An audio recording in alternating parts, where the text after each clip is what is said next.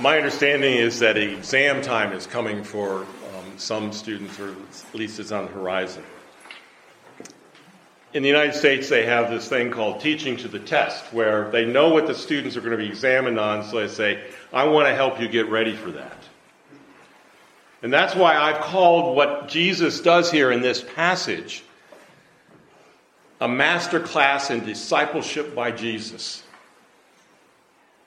I call it a master class because we have seen Jesus stop by the roadside and you know basically standing around and talking to them and saying to them three times, I'm going to die and I'm going to be resurrected. But now he says, I have earnestly desired to eat this Passover with you before I suffered. He has arranged for this, what we think of as this upper room, this catered Passover meal. He wants them focused on what he's going to be saying. Now, we know from the Gospels, from all four of the Gospels, that three that I'm going to, you know, Matthew, Mark, and Luke, we're going to look at what they say about this passage that we're looking at. But yet we know that in John's gospel, which was the last gospel to be written, you have from John 13 all the way through John 17 other things that he said to them, things that are important about being a disciple of Jesus Christ. Probably the most important thing that we remembered is how is the world going to know that we're the disciples of Jesus Christ? What did Jesus tell them? Remember? By the way you love each other. Now, in this passage that we're going to look at, Jesus brings together three themes from his teaching before this as he gets ready to go to Jerusalem, or he's in Jerusalem getting ready for the next day, his trial and his death. What I think of is these three themes that we've seen both the, the kingdom of God, the blood of the covenant, and the Son of Man. He takes those ideas and he weaves them together and he brings them to us because he wants to give us something that Paul will say we are to practice, we are to do, we are to repeat until he comes again. So, part of the message of Easter, remember what Jesus said? Die, resurrection. This is what he wants us to do to remember him. The message of Easter, as we've said, this is my body which is given for you. Do this in remembrance of me. This cup is poured out for you, is the new covenant in my blood. The celebration of the Lord's Supper is something that has a, a complicated and messy and divisive history. In the Reformation time in the 1500s, it had become so corrupt, so far away from what God had intended, from what Scripture described, that some people wondered if it could be redeemed. Or they brought it in so close and so treasured that, that nobody could touch it.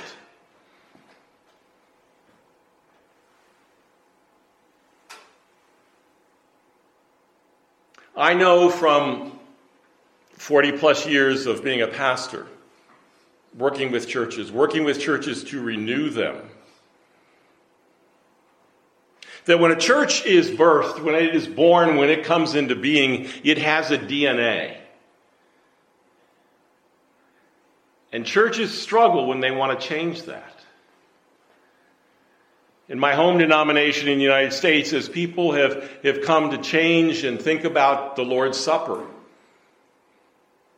In some churches, it takes three to five years to change, to understand how they will practice it in their church. Because, see, it has to be owned by the people. The Lord's Supper is not something that, that you just say, oh, you must do it this way. No.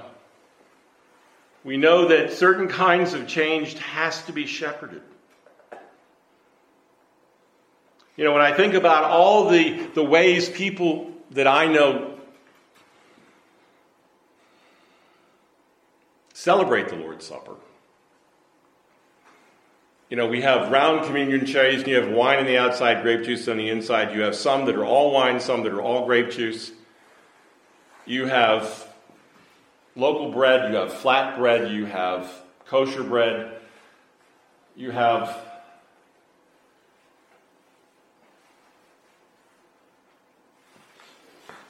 other kinds of bread that people can, can take.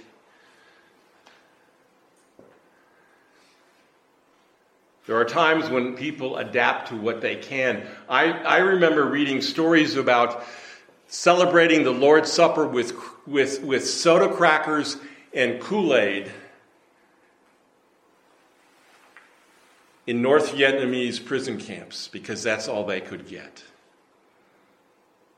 But they wanted to know, they wanted to touch and to taste what God had promised them. There is a, a balance in the service between do this in remembrance of me and this is, in other words, the presence of God. Because, see, he has given us this meal in, in the midst of a cruel, powerful world, the new covenant, in the blood of the Son of Man, brought in the kingdom of God.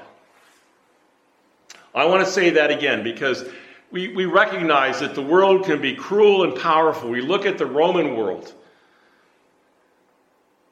that the church was born into and spread. But the new covenant in the blood of the Son of Man was brought, brought in the kingdom of God. The punishment of the cross became the tree of life. Now, I want to look at the Son of Man, the blood of the new covenant, and the kingdom of God. Remember, I, I, said that the Son of Man, that term, that, that self name, that name that he gave himself again and again when he would speak, was rooted in Scripture in Daniel 7, and it's about the nations. But it reminds us that, that we have to accept Jesus as he presents himself to us, not as we wish he was.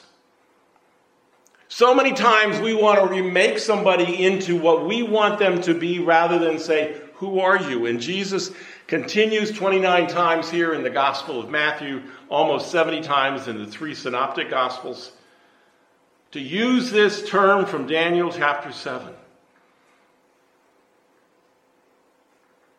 Because one of the things that we'll see in this passage is that, that all three are rooted in the Old Testament, all rooted in God's revelation.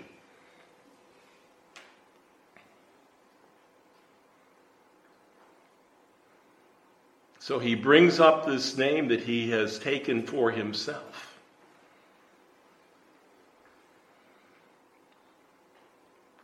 Some of you may know children, or maybe it was you who got to a certain age and says, I want to be called, and they change their name. Jesus started using the Son of Man so that people would begin to realize that he was the fulfillment of Daniel chapter 7. He was the one that was going to come and redeem the nations. Remember how I said that was one of those milestone markers about the nations and the blessings that started in Genesis 12 and goes to the book of Revelation with all the nations, all the tribes, all the languages. So the Son of Man brings with him this promise from Genesis 12 that God is going to bless all the nations. And so, what's going to happen on the cross is not just for that small group of people, not just for the Roman Empire, but for the whole world. All the nations, all the languages, all the people.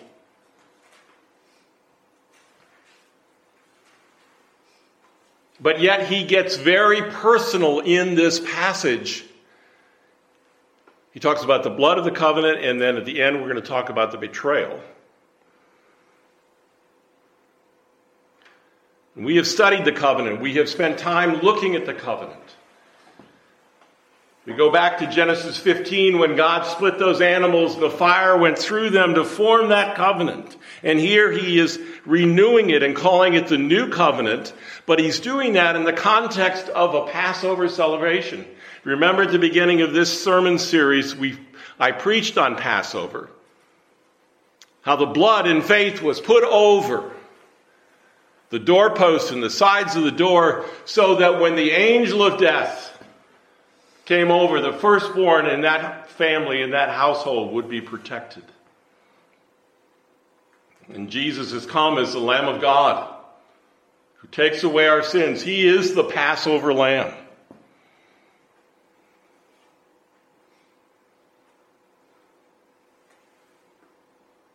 The blood of the covenant is mentioned in all three of the synoptic, in other words, Matthew, Mark, and Luke, in their accounts. Let me read you from Matthew 26. Now, as they were eating, Jesus took bread and after blessing it, broke it and gave it to his disciples and said, Take, eat, this is my body. And he took the cup. And when he had given thanks, he gave it to them, saying, Drink it, all of you. And this is a profound part of what Matthew records. For this is my blood of the covenant, which is poured out for many for the forgiveness of sins. I tell you, I will not drink it again of the fruit of the vine until the day when I drink it new with you in my Father's kingdom. You see how in that Matthew passage he makes it clear that we understand that the blood of the new covenant was for the forgiveness of our sins? So that when you have a worship service that includes the Lord's Supper, you have the confession of sins and the assurance of pardon from the words but then in the words and something you can touch and taste, you know again that your sins are forgiven. That he gives you that cup of the new covenant. And what a blessing, what a what a message that our generation needs is that our sins are forgiven because of the blood of Christ, because he's made that commitment, because he's brought us into his family, he's adopted us. He uses that covenant language. And I think as we come away from worship, whether we have the Lord's Supper or we don't, we should know that our sins are forgiven. I've said again and again that in our age of anxiety and loneliness, part of that solution is people knowing that their sins are forgiven.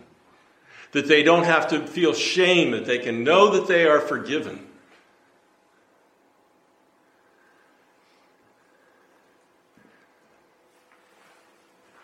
And sometimes people know something's wrong, but they don't know what it is, and it turns out to be its guilt, its shame.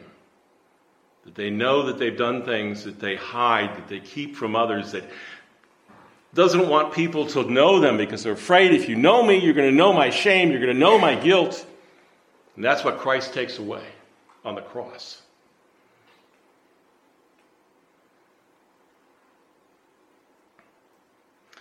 Come to the idea of the kingdom of God. You see, it's the blood of the new covenant that makes us subjects of the kingdom. That when he was resurrected, we have the now but not yet of the kingdom of God, that it's here and it's coming. I was sitting praying over the worship service and praying over the sermon today, and I looked out my, into my backyard. And I said, you know, it's kind of like those trees. A lot of the trees in my yard have the buds, and some of the flowers are coming out. But the buds are the now, and the bloom, you know, it's, it's not right now, not yet. But when they bloom is when they come out, and that's where their beauty is. And that's what the kingdom of God is. It was purchased by the blood of Christ. It was inaugurated by the blood of Christ. It was initiated when the Holy Spirit fell upon those people at Pentecost from all the nations. And they heard the gospel in their own languages. But you see, in a day that we live in, we need to know who's in charge. See, we can't confuse the kingdom of God with any kingdoms or empires we might build. See, that was one of the problems that the church struggled with for centuries. Thinking they had to bring in the kingdom by either the power of the sword or the power of forced conformity. You've got to dress like this, you've got to act like that. And what happened in some cases is the people would pull their curtains so that the neighbors didn't know what was going on because they felt like they were being judged. They didn't feel like God had forgiven them, that He was in charge. That people had raised up the manners and the standards of men in place of God.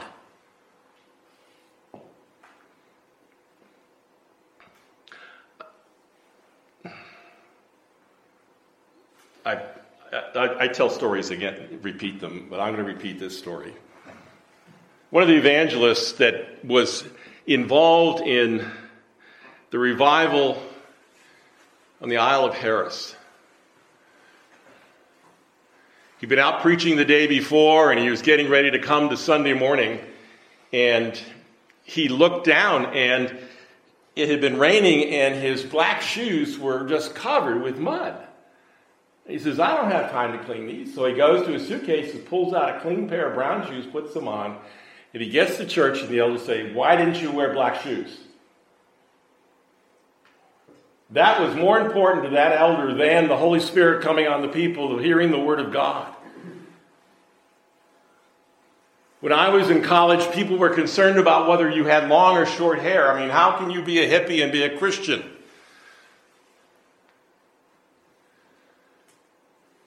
We could go through generations of generations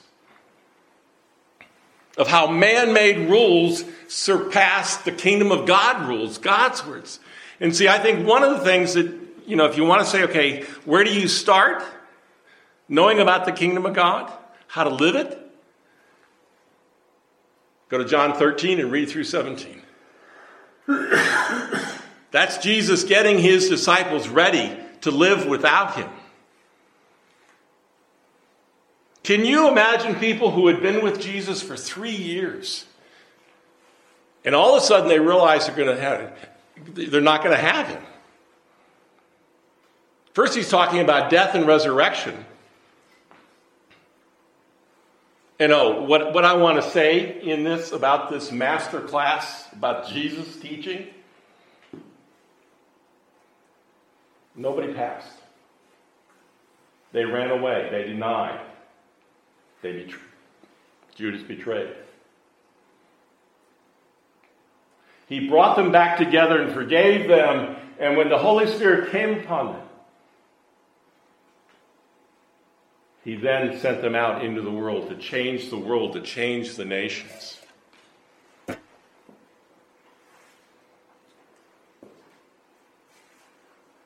You see, he gave us a kingdom in the world of empires. See, a kingdom at its heart is about inheritance.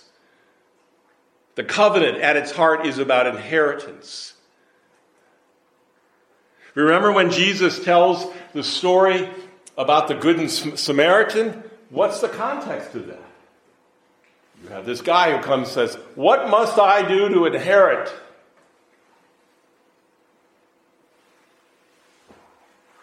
He didn't realize as we get to the end of that Samaritan story, and Jesus says, The one who showed mercy.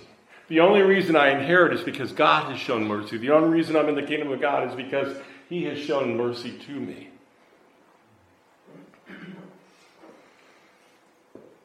See, empires grow by basically by theft.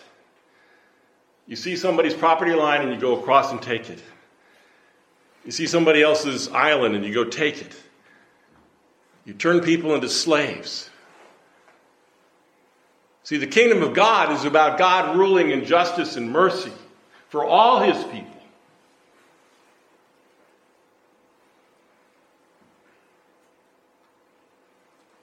And that's why, let me read from Mark 14, his account. As they were eating, he took bread and after blessing it, broke it and gave it to them and said, Take, this is my body. And he took a cup, and when he had given thanks, he gave it to them, and they all drank of it. And he said to them, This is my blood of the covenant, which is poured out for many. Truly I say to you, I will not drink it again of the fruit of the vine until the day when I drink it new in the kingdom of God.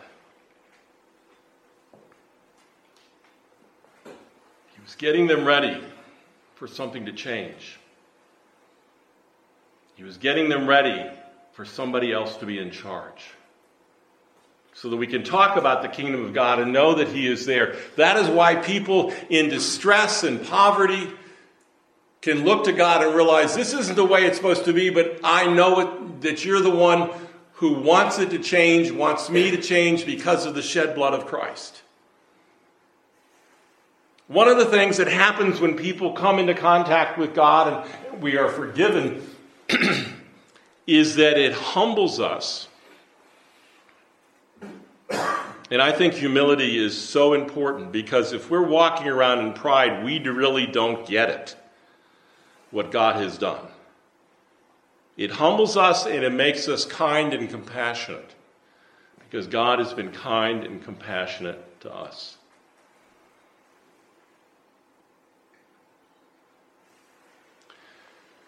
But then he tells them another part of the story.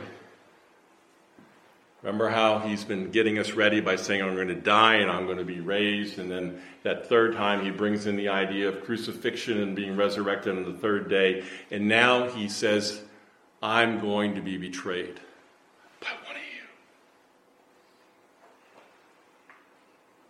Now we know from the, the, the scripture text that, that they're wondering, well, who's it going to be? Who's it going to be?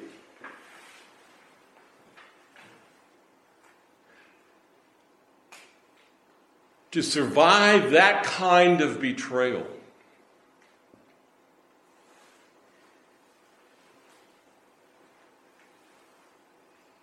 Somebody you thought you knew, somebody who had been part of your life for three years, as you follow Jesus, as you eat with the 5,000, as you, all the things that they did and shared with Jesus Christ Judas still decided at the end that the money was worth more than the loyalty, that Jesus really needed to be stopped because what he was going to do isn't what Judas thought should happen. And so he's betrayed. Now, Peter betrayed him by denial. The others betrayed him by fleeing. Many of them couldn't even pray with him. You think about all the failures that are there, but yet this is the way Jesus said it was going to happen. That the Redeemer and Lord gives us something that we can do in remembrance of Him. Now, in two weeks, an Easter evening, we're going to we are invited to be a part of our community communion service. I'll be preaching that night. But I really encourage you to come and share the bread and the wine and grape juice. Um, to come share that with your fellow Christians. See, every time I teach about Jesus, I want to enrich your mind so that when you do this in remembrance to me, you have more in your memory about who Jesus was and what he did. And you realize, remember, all of this was voluntary. He's getting them ready for what he knows is going to happen to himself. He's going to come, as he said three times I'm going to die, I'm going to be resurrected, I'm going to be crucified, in three days I'll be resurrected. And now he says, and one of you is going to betray me. Do you see the tragedy in this death? Do you see the drama in this death? That this one time event in the life of Jesus Christ that he gives because again and again, every time he says, My blood is poured out for you. My blood is poured out for many. My blood is poured out for the forgiveness of sins. Do you see how Scripture teaches us and reminds us and enriches us and encourages us about what his death is all about? This blood of the covenant, that commitment that God makes to be our Father, to redeem us from our sins. See, I don't want anybody in this congregation to leave today without understanding that their sins are forgiven because of Jesus Christ. No matter what they are, how private they are, how long ago they are. Remember a couple weeks ago when we used Psalm 25 and it says, Remember not the sins of, of my youth.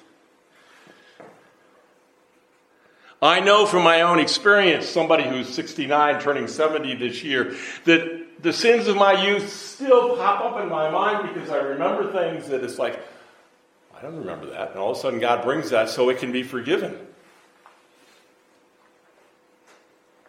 Some of you have sins and shame in your life that you need to give to Jesus.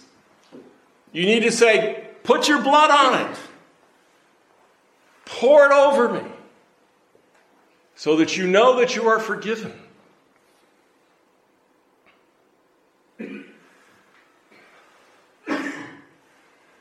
We're going to close with a hymn at the Lamb's High Feast we sing, because that's one of the images in the book of Revelation that the lamb that was slain has been raised. The lamb that was slain whose blood was shed is now on the throne.